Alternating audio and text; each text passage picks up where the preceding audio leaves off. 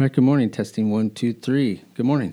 Good morning, Tom. How are you? Good. How are you? Very well, thank you. How have you been? I've been well.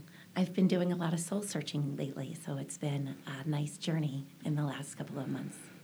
Soul searching is that? It's heavy. It's like, do you go like through periods where you're not really concerned, and then all of a sudden you go through a period where you just like want to look into your soul and figure out what's going on? Yeah, I feel like it's almost as if you're concerned about it, but it's in the back of your mind, and then at some point you have to address it. So, real quick, you are Shay Sade. hi Shay, and where? What do you do? Uh, I am a hairstylist. My favorite, actually. Um, yeah, I, I, people like you and your mom are the people that kind of inspired me to become a hairdresser because it looked like such a great life. It is a great life. I, there is zero negative things I can say about it. Things to complain about, but what a wonderful career. You make people feel beautiful. You're saving lives in different ways. There's a lot of therapy involved. You're connected with people, and you make them feel good and send them out looking good in the world. And um, they get the confidence to be all of those things. Yeah, and to me, that is success. I, I agree. It's weird, I, and you can tell me what you think. You know, as a as we're, you know, we're born and we grow up, and in my life, it was always I can always remember as a kid, like I'm going to be a millionaire, like, or you need to go. What do you think that was? Wow, that, what is that? I'll peek out the Is that the trash truck? I'm not sure. Oh my god! was- anyway, that was heavy. Um, but you know, we grow up and and you know, my mom used to always say, "Oh, you need to make mucho bucks." You know, it was always about making a lot of money, and so I used to say that, "Oh, that must be what success is." You know, to have a house, to have a you know, starts off with a car and then a house, and you know, making a lot of money. And I learned early that that wasn't going to be my path. You know, I may make money somehow, but it isn't going to be because I went to Harvard. You know, I just wasn't cut out for it. So, but then, you know, I get into this business and I've learned that, you know, it's about happiness. Yeah. You know, peace, serenity. I mean, there's always some stress that comes with any job, but, you know, I had a job that I didn't like. I, I had a career. I was in the golf course business and I just dreaded Mondays. It was like, you know, I lived for Fridays. I dreaded Mondays all weekend. Mondays would come and ugh, and I was doing the same old thing. And then when I finally got into this business, that all went away. I started, you know, I had to redefine for myself at least what success was. I could I could articulate some of the same things that you said because the journey was the same for me. Um, you know, seventeen year old self was going to write magazines and do all these really big things, and I had to make money and get the house and the car, just like you were saying. But even in our career, it took me years when I first started. I thought, or I was taught, um, you have to work, work, work, work, work, and work real hard to Did you get that from a- your father? I think I got it from a mentor in in the career in the industry. I got it from a mentor who had started his career and lived a very fast paced life, and uh, it was almost like sweatshop. Like you do, you start out at eight a.m. and you don't end until you know ten thirty, and um, that's how you made the money. And then I learned later in my career that it's quite the opposite. You can gracefully have an income and the success is just to be happy and not always having to be uh, almost on stage you know that you could actually just enjoy what you were doing and in the moment and not it be work anymore Well, and even like when we first met, because I'll, I'll give a little history. You were at a salon called Bad Hair Day. correct and I went was going to hair school, and I asked a mutual friend of ours, the owner of, of that salon, Drexel, who's a great guy. I asked him if I could be um, an assistant, so I, he hired me to shampoo. And one of the first things that I started to gather from just hanging out with you, the group, was that yeah, these people work a lot. I mean, like from more like sun up to sundown, and make a ton of money. So when I first started, I was like, well, that's what I'm going to have to do. I mean, working till eight or nine should be no problem.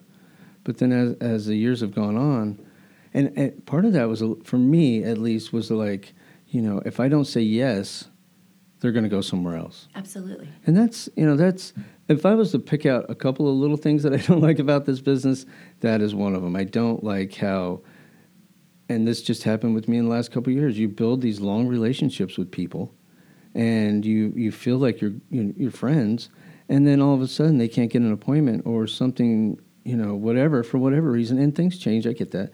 They just disappear. Yeah. They don't say goodbye. There's like a weird betrayal about it almost because the loyalty is there.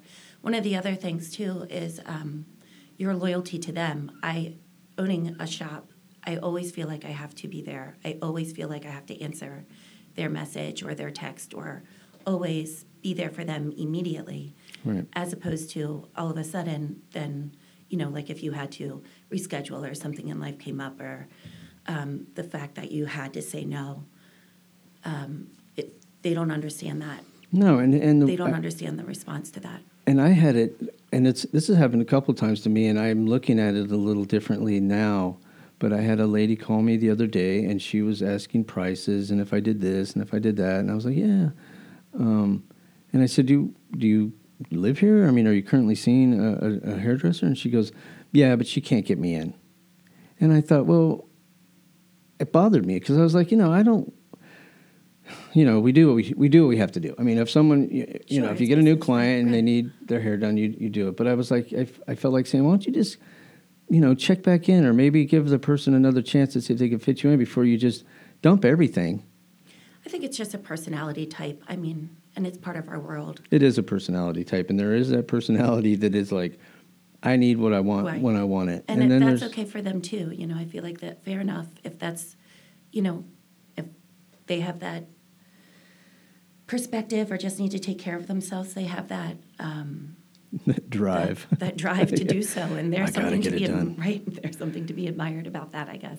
So You I- know, I ended to up- take care of yourself. I ended up telling the lady, I said, look, come by next week if you want, and we'll look at your hair and we'll chat. Um, maybe she'll get something figured out by, by next week. But you know, I do. It is it is interesting, and but that you know, Do you find that then and now, people um, that the most demanding, do you tend to cater toward them? Because I learned very on not to. You give the energy to the people that are good to you, yeah, and not the, t- the time and the effort to them, and not to the the then and now and demanding, you know, personality types. and and I think you've always done a great job at that. You are you. You know, people that you your clients love you because you're you, not your you know. Um, fake Shay or you know I'll be whoever chameleon Shay. It's you're Shay, and this is and and, and I'm the same way. And you know me, I'm I'm just a, a, heterosexual guy. Not that that matters, but I had a client once tell me. Do you have to did- remind yourself of that all the time because No. you're a hairstylist, a male hairstylist? no, but this lady says, I remember the first time you foiled my bangs and you weaved them and put that foil under there and folded over and pat, pat, pat with that comb. And she said, I know this guy isn't gay.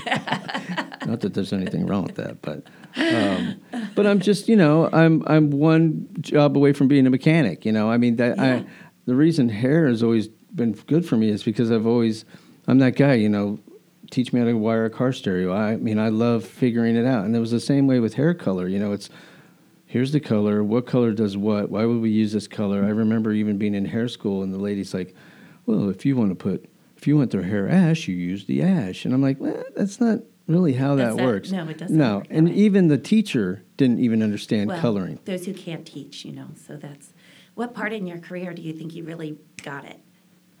Um, Got all the chemistry and I, you know? It's funny. I under, I started understanding color when I started working with Aveda. ah, Because Aveda, you know, it gives you a base color, and then you add the tones that you want, determining, or you know, just after you've decided what the the client's hair is. So, you know, I always remember adding the blue. There's always adding some blue. I think we're always still adding some blue. Yeah. Um, I was very lucky, and I went to a very strong school, and my color uh, instructor. We learned on a European system, so it was a decimal system, and so they were very good. We learned the math before we learned how to actually uh, formulate for our end result. And that was one of the best things that ever happened to me that launched me into my career because now I went into Bad Hair Day using a American system before we had before it was an Aveda salon, and we used Matrix. Yeah. And everybody got the color. We joke about it all the time. It was like 705 was everybody's base color, and then lightener highlights during, Right. you know, this is early 2000s, so that was the trend unless you wanted like Kelly Clarkson stripe chunks, which I think there's still people that have that one standard color they do. yeah. So that was our go-to, and um, Pull this a little bit closer, just so, just so that there you go. Good. so practicing is that better? Yeah. uh, practicing in the you know in the early stages where you're building your clientele and you're getting new people and odds and ends and making sure you know second guessing yourself and not knowing if you're doing the right thing or checking in with another hairstylist and stuff i knew more that they did because i knew the decimal system than just grabbing that 705 Right. and that um, really gave me a lot of confidence but you know it's hair It is hair. and it's funny because I remember when I started working at that salon. Because I, you know, one one of the cool things that that um, I always say in, about Drexel was that Drexel was like, and I say this to anybody that wants to get in the hair business. If anybody offers you opportunity to come in on a Sunday or on a, a day off and just watch somebody do hair, take it. I mean, that's what Drexel let me do. He said, you know, if you want to do people's hair on Sunday, charge for the tube of color and do whatever you want and talk to the people that are working because back you know this one, i think he still has people work on sunday but um, and that's what i did and i used to bring in people and do their hair i mean uh, it was my mother-in-law at the time and um, I, I remember cutting Matt's hair. yeah. Yeah. I remember cutting Matt's hair. He looked like Elvis. I was like, oh, whoops.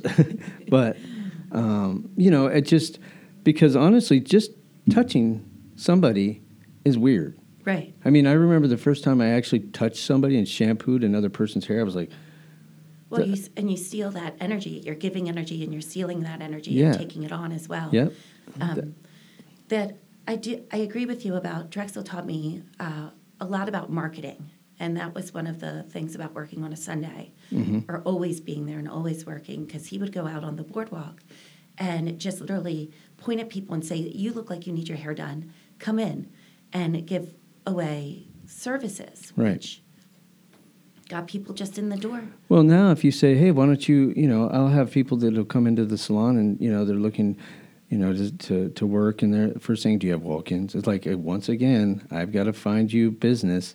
Yeah. I'm like, why don't you give away haircuts? That's what I used to do. Drexel's like, you can give haircuts away all day. Those don't cost me anything. Yeah, That current- costs you. Right. Currently, though, I am feeling the opposite with my business when I get a walk in and I have to turn them away because I don't have another stylist available. And I need that um, young, early Tom to want to just take, you know, be around Right. and just want to take anyone. And um, nobody wants to work anymore. Nobody wants to work, and nobody wants to give anything away. Right. and because it's um, it's a self-centered world, right? I mean, it's always been a self-centered world. I think there's world, a little bit of a generation. You know, we always complain about the generation beneath us or the one above us, either way. Um, but the entitlement is really, really strong. And even hiring assistants and youth, I really find that they're just they they think that they only, you know, they're asking what time they need to leave before they even got there. and I get it. It's not. I mean, it's not Yeah. fun. Yeah. It's it's a you know it can be. I I wouldn't say a low point, but it's you know you got to have. They say you got to make hay when the sun shines, or Yeah. whatever the term is. It's just nice to see the people with the drive, like when we first were getting started as hairstylists, just seeing that drive out there. Well, and I was also, I think, um, I'm 50 now. It's so that I was 37, Oh, and goodness. I had a baby on the way, and I was shampooing people for three dollars and 35 cents an hour. I mean, that is the bottom, and it's like, oh, oh. I mean, I got to feed the baby and stuff. So, um, but you know, if someone takes that opportunity and really jumps in it and suffers that first couple years, you know, you can build yourself quite a business. Yeah, well, and that's it too. You have to put in, it's almost like college. You put in your time and you pay, pay, pay. But then all of a sudden you get the good career and you get the income and it replenishes itself. You know, it makes it worth your time and your energy. Well, and I think that's one of the biggest things I've learned just in, in the time I've been doing this is that it does all work out. You know, people will call and say, you know, I need to get in. I had a lady just do that. And I said, I can't take you. Yeah, I, I'll tell you other places to go, But you know, and I know for you and for me, I mean, I'm confident. I'm a, I'm a decent, great hairdresser. Honestly, I mean, I'm consistently. I'm not going to come in and do a hundred, you know, fantasy colors in your hair. Um, but I'll give you great color and a great haircut every six weeks. Right, And that's the kind of hairdresser I and am. the quality product and stuff like that. yeah, and well. quality product and a nice place to come and and you know, honesty. and honesty. Yeah.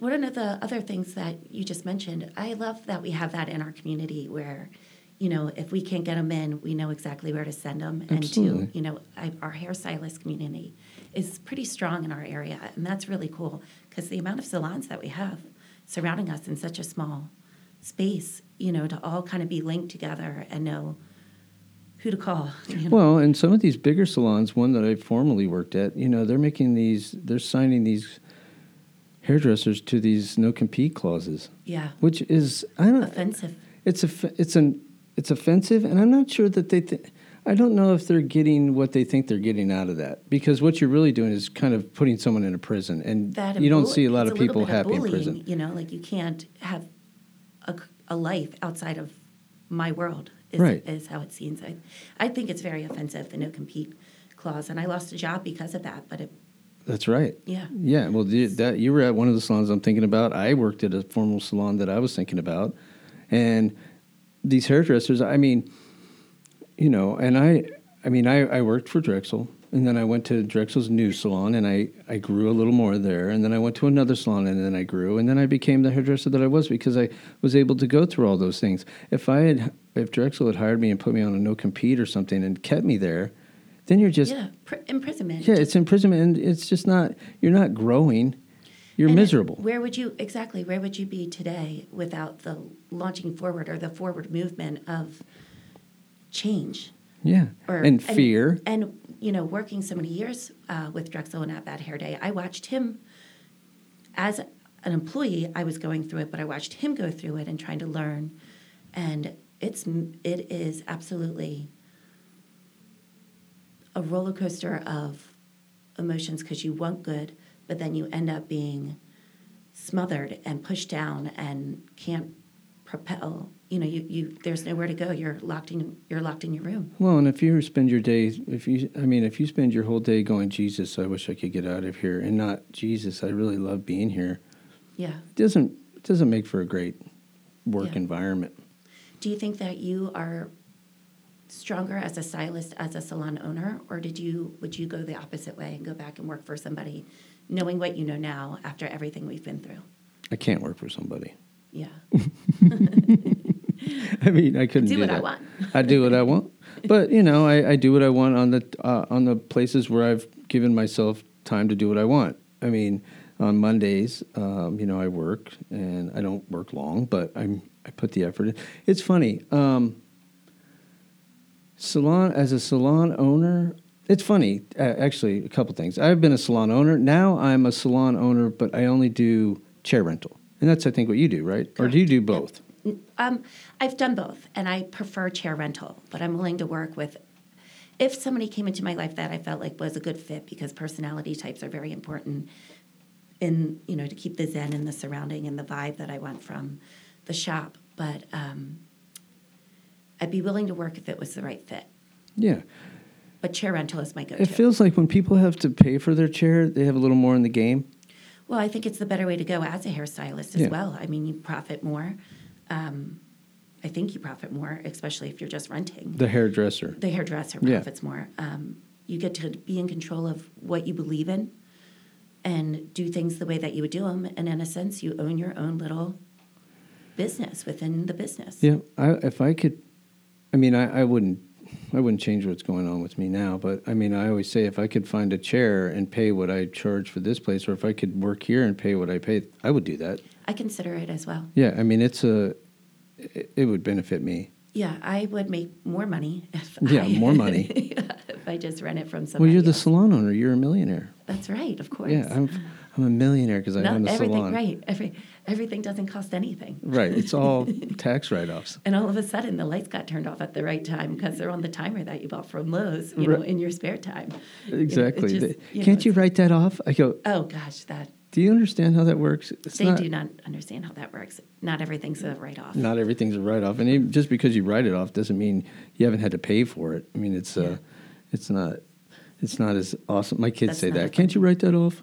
Yeah, Well, that I mean, you would um, buy a coffee, and you and I would be talking, and they would be like, oh, "That coffee bill is a write-off." right. Exactly. sure, sure. I think one of the funner things that this career has allowed me to do, though, is raise my. I have two boys and a girl, and especially Sam and David. They, you know, they've grown up in a hair salon, Yeah, and you know, as little kids, I'm like, oh, ask the people if they want some coffee, ask them if they want some water, they'd welcome, yeah, you know, as a little kid. But people, first of all, think that's really cute. Second of all, um, they're learning, you know, how to talk to people. Yeah. Um, and so well, and about, a lot about customer service as well.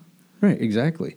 And now David's even shampooing people, and you know he's like, first he doesn't want to touch them, but then now he's doing it, and now he's I can hear him over there having like conversations with the people, and it's like very it's, and you know I say, uh, look, you do whatever you want, but this is a pretty good job. It's funny you mentioned earlier that you were 37 when you started doing hair, and now watching your children have growing pains and learning, you know, or seeing how hard your work is. Um, but my mother started at the age of 37 doing hair, but I was the one growing up in the salon. You were already working though. Yes. Yeah. Well, yeah, I started working as an assistant, you know, with my mother and Drexel uh, back in the very first Bad Hair Day, or the second technically, but the it was a little The, hut. f- the first one was on the avenue. The first one actually, the first summer he opened, he borrowed, from what I remember, money from his father just for the season in Rehoboth and where Salt Air now resides on Wilmington Avenue Yeah. uh, it was a fusion was there at, afterwards um, and when fusion would steam up from them cooking you could still see the bad hair day uh, logo that they had peeled off On the with- windows? on the windows Oh, that's cool. uh, but where i started um, as a child and growing up in it where i was just playing at first was the one where the royal farms is there's now a beautiful business that does dresses janie and george yeah, to the right. Mm-hmm. Uh, do they have this Dalmatian? Didn't they have Dalmatian spots on some there one day? It went from white floors. This even happened at the one on the lake as well. And we'll have to remind Drexel to listen to this for the memories. But um, we went from having wood and crazy art, very abstract, like bold colors red, blue, yellow, black uh, was the theme, to everything had to be all white. Jeez. And upstairs was this hideous green carpet. Um, that's where the nail room was at the time. And um, I did a lot of playtime. I was playing, doing nails with a girlfriend that I was really close to. And just watching the renovations and the change in the building and then moving to the lake. You know, this is all why we're doing hair and things are crazy. And uh, moving to the lake, it was a beautiful barn like atmosphere when we first started. And somehow that turned all white. Yes. And if, and if you recall, white and black. Um, and if you recall, the same thing happened with the Lewes location. Yep. Um, he got back from Miami, and everything all of a sudden was all white. so That's that. I think that there's was something to the purity of it. that was why I didn't last at Bad Hair Day. I didn't. I'm not the guy that just dresses in all black and and as as nice as it is, I just. I mean, I'm not. I'm not. It's just not me. I did. We went through phases where we were allowed to wear whatever we wanted, and it was beautiful to see what people would come in on. But we were really dressed. Now owning my salon, I'm more casual than ever, but uh, we were really dressed up. We Yeah. went all out, and then we went to wearing all black, and then I felt like it was easier because you didn't have to worry about what to wear because you just grabbed black one, black one, black. Um, but being told what to wear, and then the stigma that came with dressing like you're going to a funeral all the time, every day, Right. um, has to do something to the psyche. You know, looking at yourself.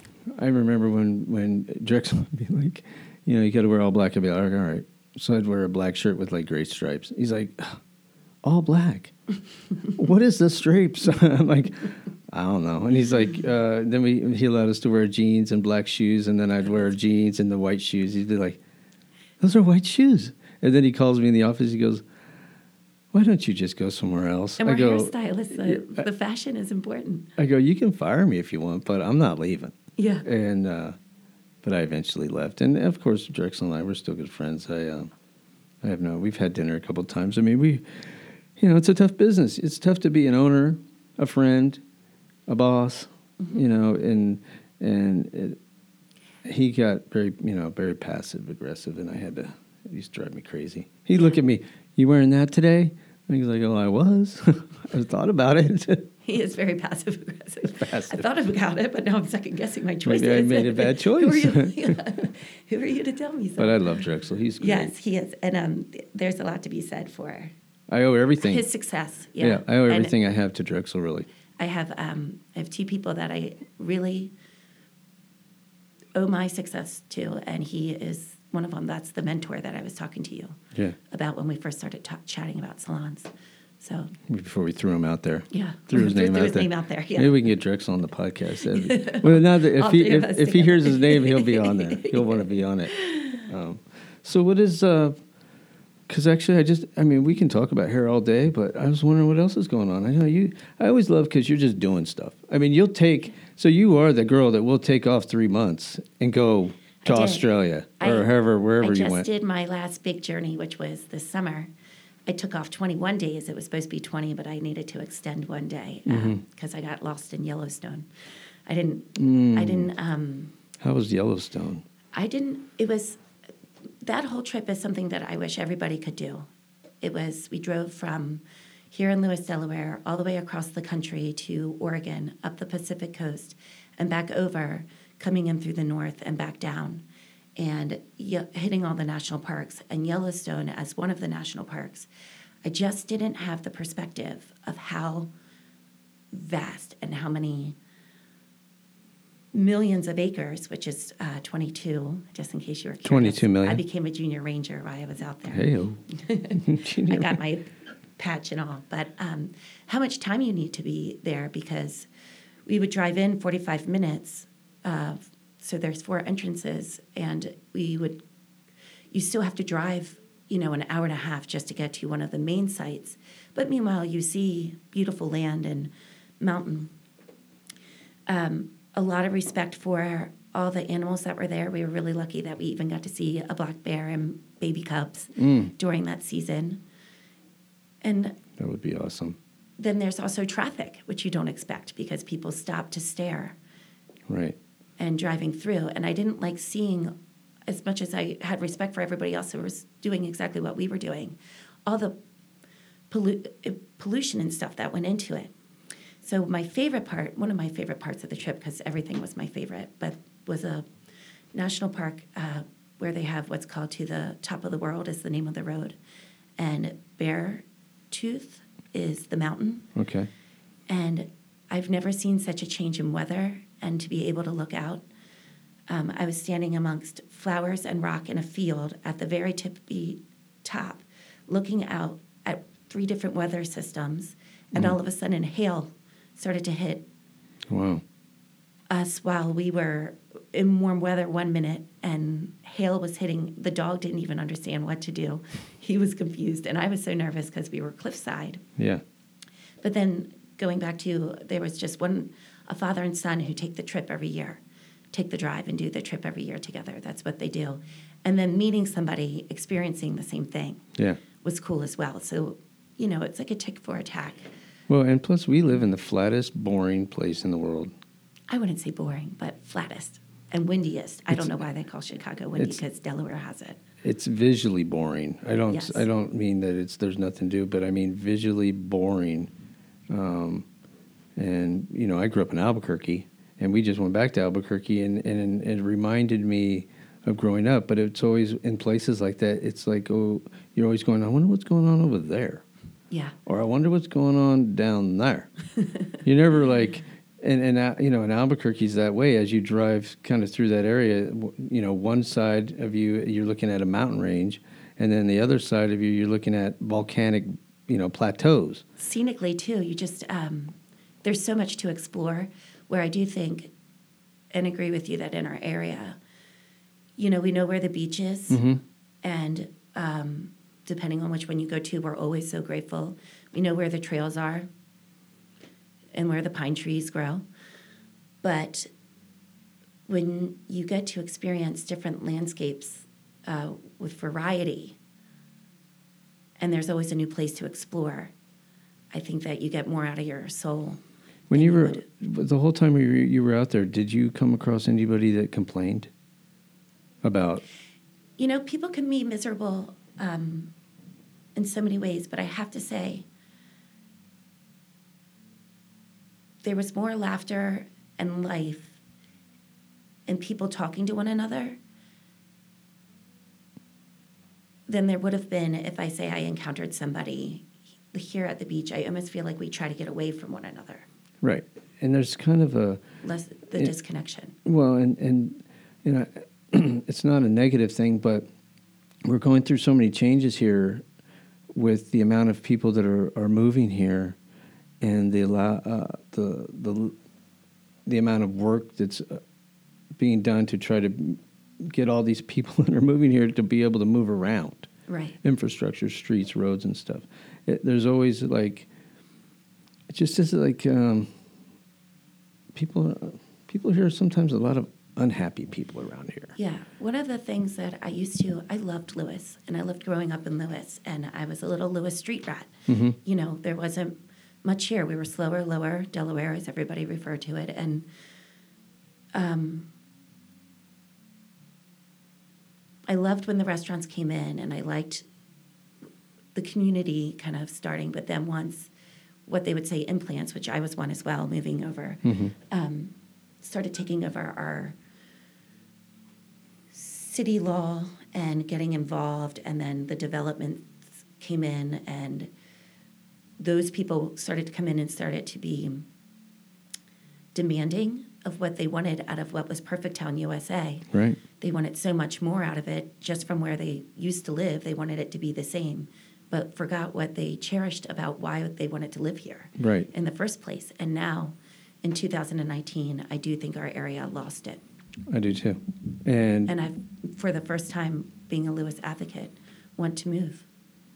yeah, we were talking about that yesterday. I was like, I don't know if I could ever leave the beach permanently because I do like having a place down here, but we live for the beach, and then when the beach time comes, when summer comes, it's almost like it's like a, a snowstorms here all the time because you know I, you might get down to the to the beach, but you might go to the store, but then you're like you get home, you're like I'm not going back out in that traffic, Yeah. because it's just it gets so crazy. But the traffic ha- the traffic doesn't bother me as much anymore because I've had to kind of redefine my expectations of it. I, I tend to put a lot on it, but when it doesn't take long or far to figure out this traffic isn't that bad. Yeah, it's not something that affects me. And going to school in DC, um, it's almost like they implanted in our brains to hate the traffic. Right, And it was not that. It wasn't that bad. You, you knew what you were up against. right.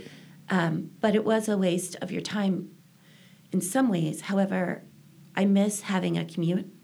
Uh, I now only work and live four minutes apart. Right. And I would then be able to make the telephone call or listen to the radio or listen to a book on audio, or which at the time was on CD or tape, Right. depending on what year it was.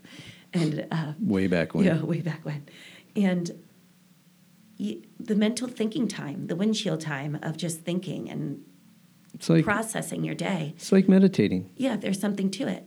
And here, I watch the traffic, but like we were talking about with work, I start the day before it begins and I end the day after it's over. Do you does your business struggle because of it? Because you're right in the, you're in a I mean you're in a weird uh, odd spot. I'm right where the traffic happens, so I do. I often joke that I should get on some type of social media and give the traffic report, you Right. know, of what's going on, um, if it's moving or not moving. Um, I don't think so because people are local Mm-hmm. and they found an alternative route of how to get to us through a light. Don't Um, say it. Yeah. If it's a good if it's a good back road, don't tell it. it's a good, it's a good, um, it's a good way. But there's also the U-turn that you have to make uh, if you're coming from Dead man's U-turn. south. Yep. That is ridiculous. That U turn. That I know, and that was one of the when looking for a space, I was like, absolutely not. I'm not making a U-turn every day of my life, and it actually, like I said, I, I'm before and after everything happens. I did change my start time because of school traffic, which is something that affects me. Right. Trying to come out of Lewes uh, between Savannah Road drop off uh, and the high school, there's really no way to get out. And, um, you know, parents have to drop off their students, but the bus system coming out, and I watched the same thing happen at that Wawa light where everybody just gets stuck uh, trying to get out of school. School traffic is a major thing um, uh, during the off season, Yeah. so it's constantly there. Is there someone still living above you? Yes. See, I Um, always thought because I, I I think I told I might have told you this. I actually looked at your space to put a salon there. My friend Dan had the the Sprint store, Okay. and Dan was gonna he was done. Yeah, he left a very big mess, but did he? yeah. Sorry, Dan. Didn't mean to Dan, pull you it was there. a very big mess. It took a lot to clean it up. Dan. Dan. Um, he's pretty good too. It surprises me. But I did appreciate the office chairs. Oh, that's what we need here: new Yeah, office chairs. But I thought about it, and um, I was a little. I, I didn't like that U turn. So Yeah, but it was, but it had everything I needed: the parking, the you- sunshine. The I loved the windows, and um, I really feel like we made such a beautiful space out of something that was uh, gray. You it know? wasn't beautiful before, and I will say.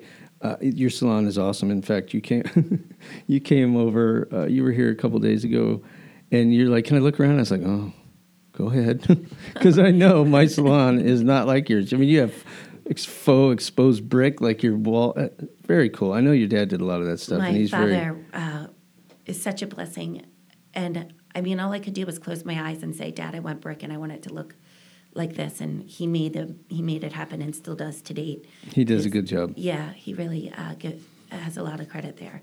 And between my mother and I and our creativeness and just, um, you know, being able to polish it the way I'm very proud of it. It's beautiful. It's, It's just the way. I see it in my head. And I like to rearrange or find something new. And um, I think it's unique to our area. So, It's beautiful, and I love you know you you have for that. candy in the bathroom, and I you yes, know the UPS just guy, Carrie, who gives a lot of credit, uh, shout out, um, loves the Werther's originals and the Lifesavers. in the bathroom, and I was like, should I put candy on my bathroom?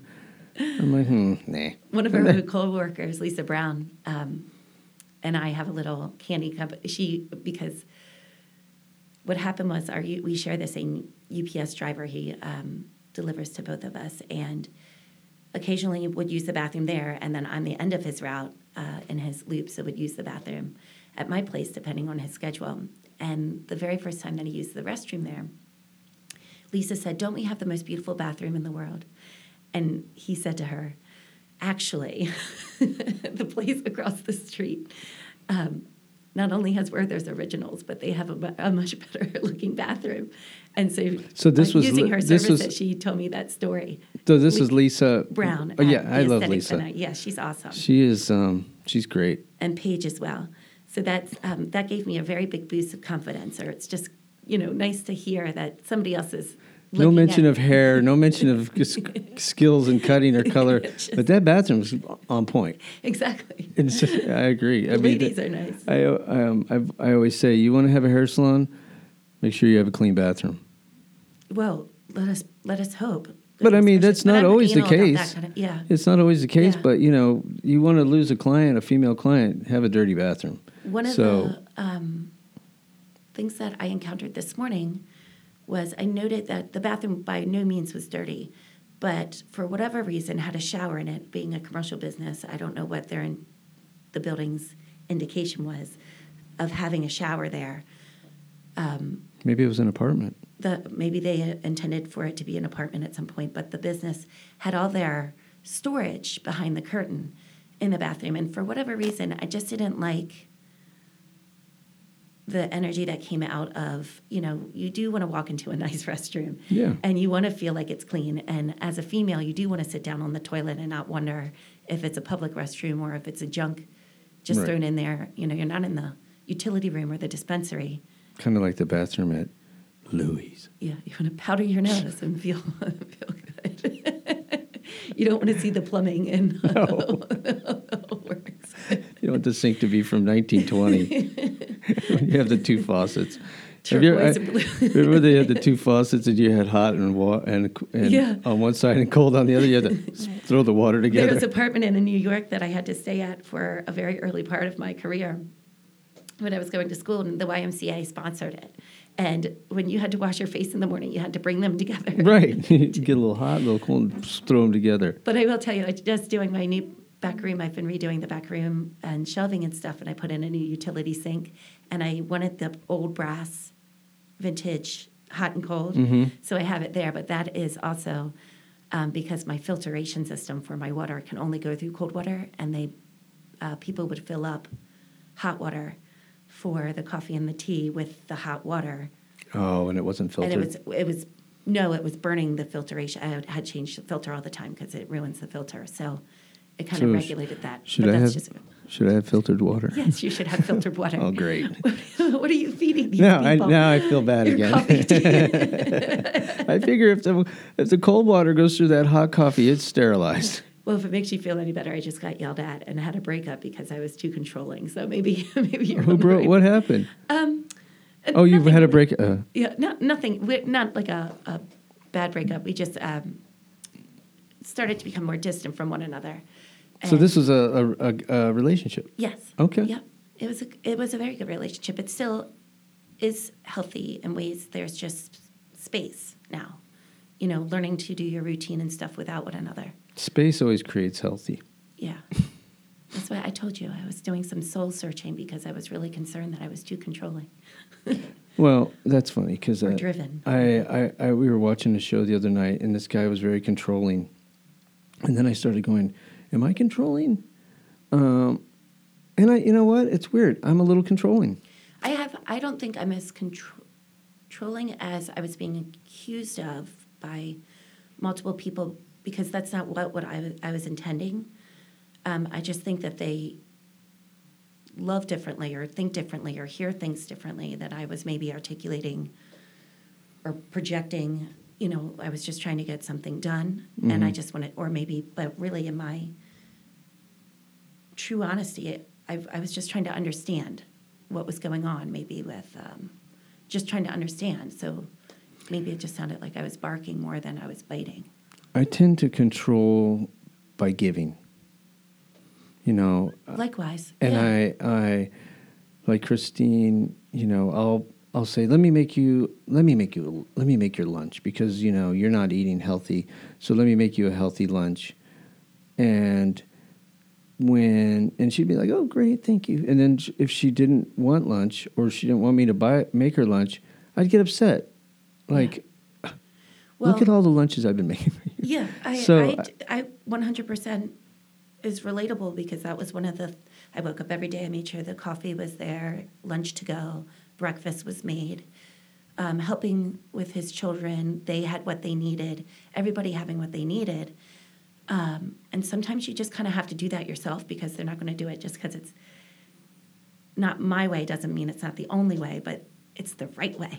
Well, so we control their eating. Right. We, it is a type of control. I definitely- It's kind control, I guess, or it's a it's that kind of control where you go, but look at all that I did for you. right, or I was show. I was trying to show you that I care. Right. and um, you know you didn't it, it wasn't that uh, he always ate the lunch but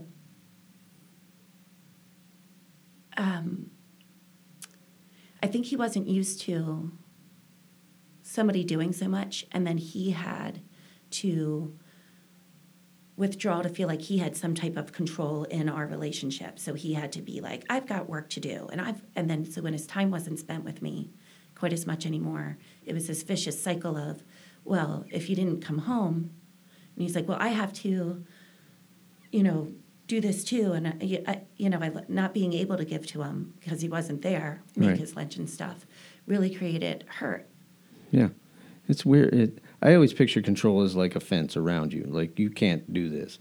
yeah i would never But- do that to somebody Of but- course not. right. But then, but, and I actually, it's funny. I had to, I got taught, uh, kind of strange. I got taught about control from my ex-wife, um, Diane, who was like, you know, when we would share custody and when and when David would be with her, I would try to call, and I would it would I would look at it as I'm a loving dad, and I just want him to know that I'm loving. I love him, even though I don't. I'm not seeing him right now. And, um, but me calling would affect their time together, you know. And especially when he was little, you know, I'd call and and you know maybe he would get upset, and it would control.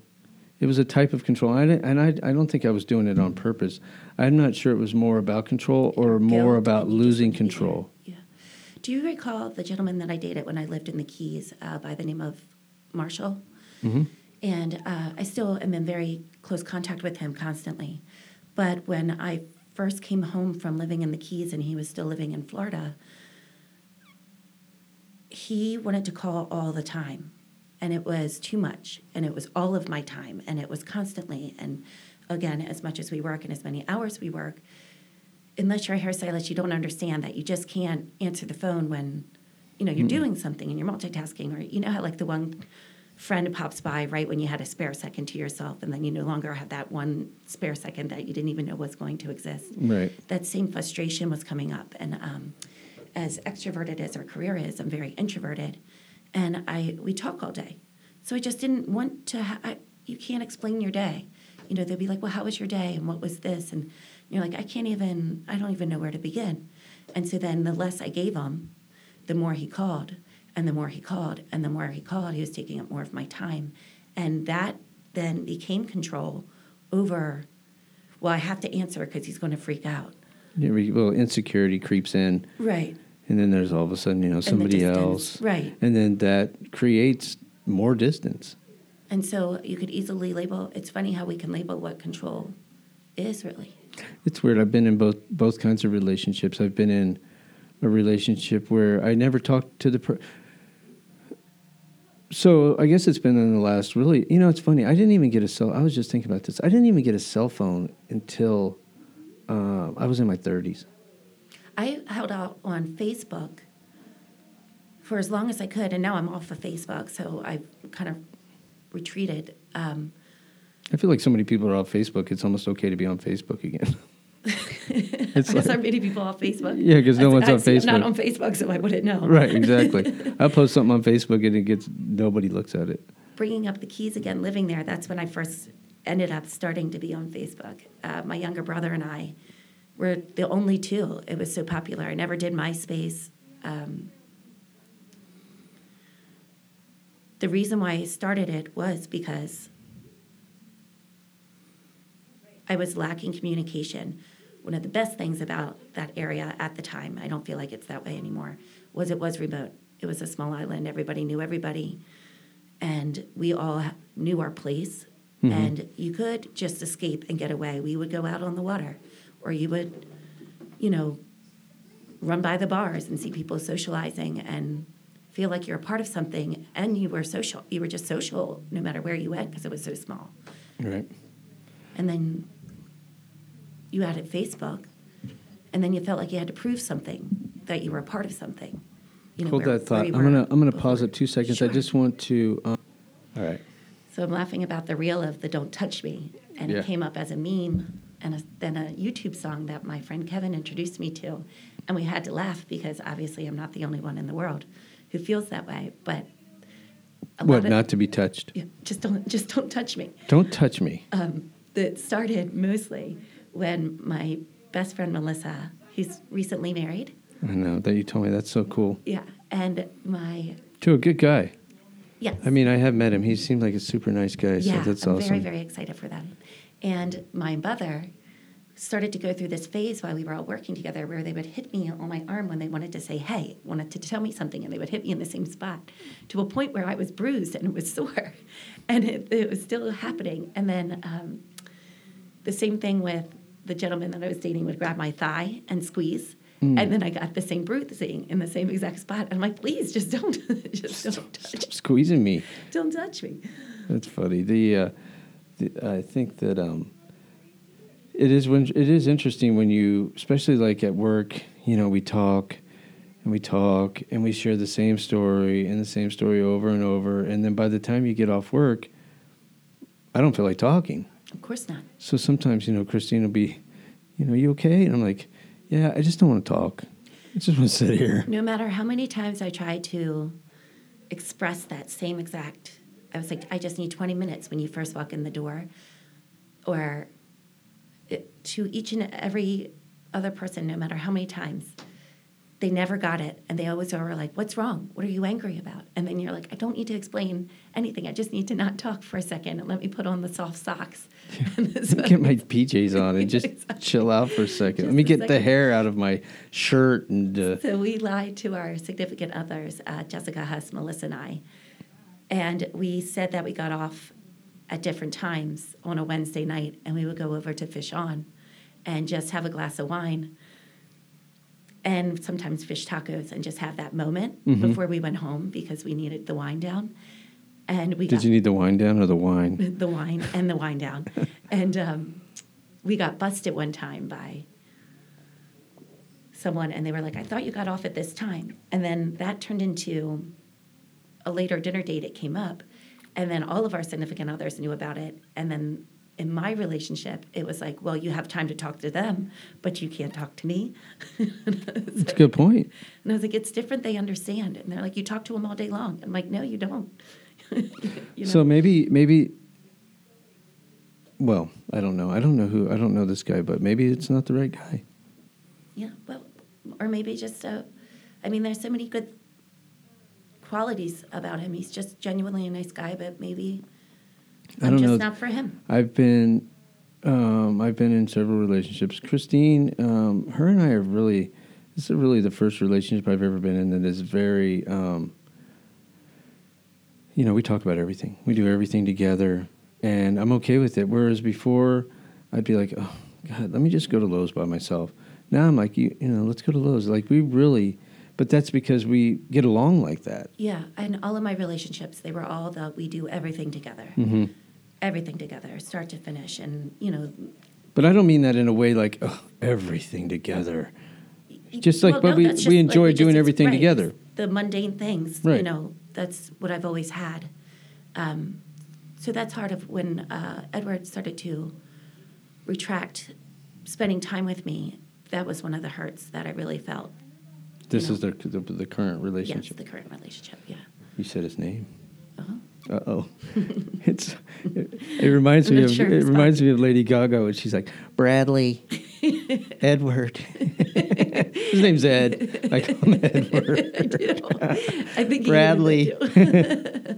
Did you see I that movie? I, I haven't seen it yet, but um, I've heard tons about it. Have you seen all three of them, or just the recent one? Just the recent one. I might have seen. I, I mean, I was alive when the one with Kris Kristofferson came out. I remember it, but I didn't see it. Yeah, I, it's on my to do list. I know that it's out on Amazon. It I is. Did, I will tell you that I think that is one of the best movies I've ever seen. Oh, absolutely. And now we just watched Forrest Gump the other night. One of the best one of movies the best there. movies. Sure. But it's just, I just felt completely entertained. I, f- I was so um, happy with the movie. You know, and I think one of the sad parts, really, for me, and I'm not a movie expert. I don't know a lot about movies and stuff. I know what makes me happy and what doesn't. Um, the fact that he didn't get noticed for the director, oh. I thought was a shame because he does something, and we'll have to talk about it another day. But he makes you feel like you are, like when he meets her, it's so special. But you feel like that you're all meeting together at the same time, like he's meeting Lady Gaga right now, and I'm watching it. and that's, but I mean, I think that's there's talent in that, you know. There's so much to be said for all of it. That it, it's um, it's such a great endless to see the movie. It is good. I will definitely do it. Movie topics are a major topic in my life right now because I'm having a hard time being entertained. I'm not a good sleeper. And normally I could just hit Netflix and put on like a show and just go through every episode. And I fall in and out of sleep during those episodes. And because I miss something, I go back, you know, watch it the next the night. So constant reel. But I it's almost like I manifested so much weird negative or things that I have fears about keep coming up in everything that I'm watching. And so I have to turn it off. And then I'm like then searching for something else to watch. But it has been probably I'm going to say a good solid 3 years since I've been in a movie theater. I'm just not a huge go to the movies person. Me neither. And, you know, then you have on demand, so what's the point? Right. Um, I went to the movies with my mother and a dear friend um, spontaneously, I just needed to step out of the shop and get away from my world. And we ended up seeing the Green Book. Yeah. And it was excellent, and it was the first time that I was entertained and heartfelt, but out of my mind for a minute, where I, I feel I don't feel like in entertainment anymore. It took you away. Yeah, yeah. So I heard it's good. I've yeah. heard that is good. It, it really was. The acting was good, and I don't know why it got different reviews, poorer reviews, but I thought that they Well, won Best Picture. it did. Yeah. Oh. Got to get Best Review of all. Oh, I didn't Picture. know. I heard the opposite just through gossip that it was it didn't No. get good reviews in the theater. um, And I thought I it was I thought it was a superb. I don't know, and you know what? I watched the I watched the Oscars this year because I love um, I love Lady Gaga and I love Bradley Cooper and I love that song. So I really wanted them. I wanted to watch them perform that song, and I didn't know much about any of the other movies, um, but that movie apparently is really good. It's supposedly super fun, um, and it did win Best Picture. Yeah, I I wanted I love just for fa- for so many reasons the fashion and to see the talent get So acknowledged, it, I don't know. Oscars, the Grammys, whatever. It takes place what in the Golden Globes. forties or something, fifties, sixties. I would have to read up on the background information of it, but I'm sad that I missed the Oscars this year, and I kept thinking, oh, I could stream it, you know, later on down the. road. I'm sure I could probably pull up the highlights or It's so funny. whatever, but who has time for that? Right. It's funny too because, and this is, I'm like, oh, I, you know, I talked to a friend of mine who's, they're theater people, Right. and um, I'm like, oh my god, I watched the Oscars. It was so good. It was the worst Oscars ever. I'm like, really? Yeah, they just was- find they find criticism and like, whatever what? they. I mean, what was bad? I mean, the same old thing. They get the trophy or the award, and, Well, and that was like the Super Bowl uh, halftime. Did you watch that? that was terrible.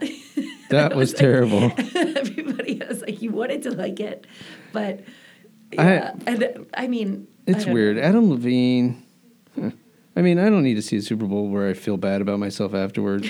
I mean, literally. I mean, That was the that was entertaining, but there's something about I don't mean to criticize him because I, I have I have trouble speaking in front of. I was spoke at my brother's wedding, and that was nerve wracking. Performing and all the pressure that you get, for, Yeah. you know, to do the halftime performance. But um, it was sexy. I don't like his dance. He doesn't have I sex don't- appeal in the. He's sexy movement. because he's got a terrific body, but I don't. I don't like his tattoos. I feel like it's I all just. tattoos look like. You, well, I he know didn't have a shirt on. You didn't notice that? I, all those had- brown things and black things on his body. Those are the I thought meant- tattoos. well, I was looking at it more of an artistic approach of I wonder what he does have tattoos on, on him and why. Yeah. Well, the big Maybe one that, that says be a book. California, I thought was pretty. It, it lacks some originality. But it just seems like No regrets. I liked when he he did his he did the one arm. He had I think his left arm and it had like the tiger and the snake and all this. I mean, it was cool, all black. Um, but then he's just he's just that poster boy for tattoos and I don't know though if, if this is true. Uh, a friend of mine told me once that he was a trust, like he grew up rich, and He that did. he was like, okay, I wasn't sure if that was really his story. Well, all those- and that he was basically had the right parents to put him in the right place at the right time and stuff. But I, I mean, I, I think there's. I think his family was in the music business. It's like the same with Marilyn Manson. All, all, a lot of those, you know, Marilyn Manson, um, They made him that way. Pauly. Shore. Remember Pauly Shore? I mean, all that stuff from the '80s. A lot of that, you know, I think the attorneys in L.A. and or uh, in the music business, um, there was that whole Rat Pack and their kids, and you know, and I think we're going to even see it again now. I mean, you see a lot of these parents. celebrity children all the time. Yeah. They're everywhere. I think, I mean, the Kardashians' daughter was just on the cover of a magazine. Yeah. You know? Well, and I saw a thing of Tom Cruise's. You know, his his um, you know he adopted children. Tom Cruise, one of his kids was African American, and they had a picture of him. He's an adult, and he's like a six five That's giant. Will Smith's children. I just happened to see that Yeah. ago. Yeah. I love Will Smith too. I think he's a really good. There's a, if you Character. watch if you're watching Netflix, there's a, a thing on there called One Strange Rock. Okay. And it's basically about the building of this our world. You know, 4.6 billion years ago when the, the world was created, hmm. and it's he and he hosts it. Or I wish that I would have a pen and paper with me all, all times to be like, these are the shows to watch because I keep getting advice since I've been, like I said, struggling with all these negative and weird odds and ends of shows, and nothing is catching my attention or keeping me entertained or putting me at peace. And um, I'm like, I'll remember that one. Here, I'll write it like- down. I have a piece of paper right here. I'll write it down. I mean, look, it isn't. It's not a life changing show, but it's. I, I thought it was really good, and you know, Well, I end up It's watching informative. You watch what? Animal videos, and then I'll also watch uh, Blue Planet over and over. But I've seen them all, so Blue Planet. That's really good too. And then Yeah. what is it like Africa and you I know haven't all seen these. Africa. But have you done those centuries where it's like the '90s, the 2000s? Um, I haven't. I haven't had that much trouble with sleep is- yet. Oh, okay. Um, what about the theater down at by Clear Lefties? Space? No, by Lefties. Oh, the little. Have you gone there for a film? I haven't. Have you? No. No. I'm curious about that as well. I think you have. You have people like you and I who are like who take it or leave it, and then you have people that like movies that go to the to Midway, and then you have the real movie lovers, and they go to that one. it's like just if you can't get enough movie, then That's there's the that place. I think they have a membership too. well, and I I someone read just said, something about that. Like you only pay like fourteen dollars if you're a senior citizen, and you can go to as many as you want. Yeah, I was asking somebody. Someone just was talking to me about that theater, and I said, "Isn't it a membership?" And she goes, "I don't think so, but I do think I think Yeah, there's a membership, To it. but they don't have the reclining. I can't say what they have, but I, I think they have like the old school theater, you know. Stiff as a board. Yeah, and you, you know, also known as where I think you get lice and uh, some type of the clap or something like that. sitting in them. This is why I don't go to the movies. you don't get clap in the movies. How do you know the teenagers you might get making clap. out? Yeah, I was gonna say you might get clap if you're clapping, but, but I don't think you're just gonna I was in it. Australia, and we were going out uh, in I forget which area we were in, but we were going out, and there was a flyer, and it hung up, and my friend Mike and I laughed for it, and still to date, still laugh about it. Couldn't get ourselves together because the band named themselves the Clap. You know what? I don't even know what the clap is. I don't know. Uh, chlamydia, maybe. Maybe. Uh, I'm going to change it to the clap. That's just up with that too? You know what we're going to call this STD? Let's just go with clap. Yeah. Oh my God, I got the shout. I got the shout. well, luckily, I, See, it's still funny every Yeah. time the clap. And that band, I mean, hey, you know, welcome everybody. We are the clap. The clap, clap, clap. Were they good? Probably. I don't know. they were quick and dirty. I don't know. The clap. But this is why I don't go to the theater because there's a high chance of it. Well, the last movie I went, I, so, and you started to probably get a little taste of this with your past relationship, but you know, with kids now, all, movies that I see are the ones that the kids want to see, and luckily, I'm starting to get to, you know, with David being 13 now, they can kind of go by themselves. I mean, I'll pick them up, but, um, you know, the last movie I saw was that Bumblebee movie with the, you know, it's like the, um, what are those robots? You know. Transformers. Oh, okay. Oh, So- oh Bumblebee. Yeah, Bumblebee. He's my favorite Transformer. Yeah, he, it was a good I movie. even have his mask at the shop for Yeah. the kids. exactly. Before the Bumblebee. That's where you get lice. The cl- the bumblebee Uh, mask. Yeah, the, uh, the Lysol is definitely a part of the bathroom routine in the Lysol. Yeah, well, Very important. So that's that was the last movie I saw, and, and I wouldn't have seen it unless you know Sam asked me to, to take him. So Were you entertained? Were there life lessons in the good. background?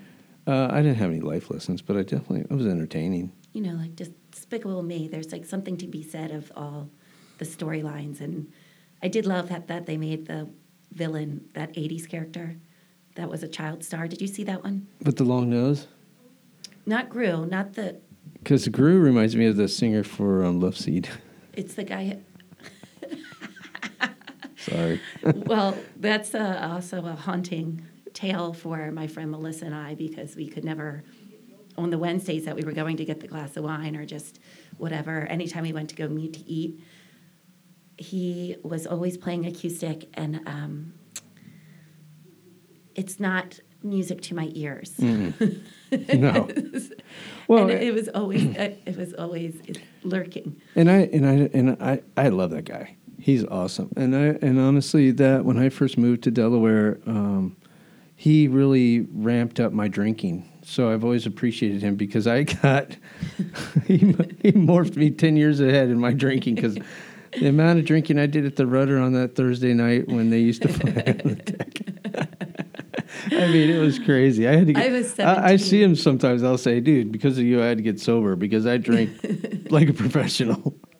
But some of the best times ever. Yeah, I mean, I'm sure you went not on to. like that anymore. No. It's just really not. But out on the deck there, and, you know, um, it was, Remember back in the day on Oh, those yeah. Thursday nights? Oh my God, yeah. had the best time. I was sneaking in underage, and I got, actually got kicked out because um, one of the people that I used to work with at arenas started managing there and saw me in there one time and was like, "Shay, Stop it.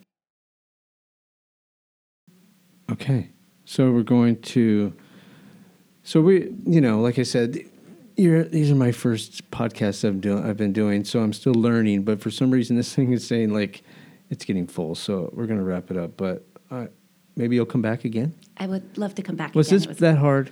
It's not hard to me at all. It no. was- it's it- just talking to a friend, and I'm very curious to become uh, part of your podcast world. Yeah, you know what? That would be great. Can you be a, a continuing, ongoing Yes. cast member? I will be a continuing, ongoing cast member, Well- but we'll start to pick topics that we really need to touch on. I appreciate that. And you know, I always have considered you a solid person in this community, and I know that if I if I ever have a problem, I can always call on you, and I always appreciate that. And I, I You know what? I feel the exact same way about you, and thank you for being a part of my life. thank you. And we will continue this another time. Okay. All right, bye, Shay. Bye now.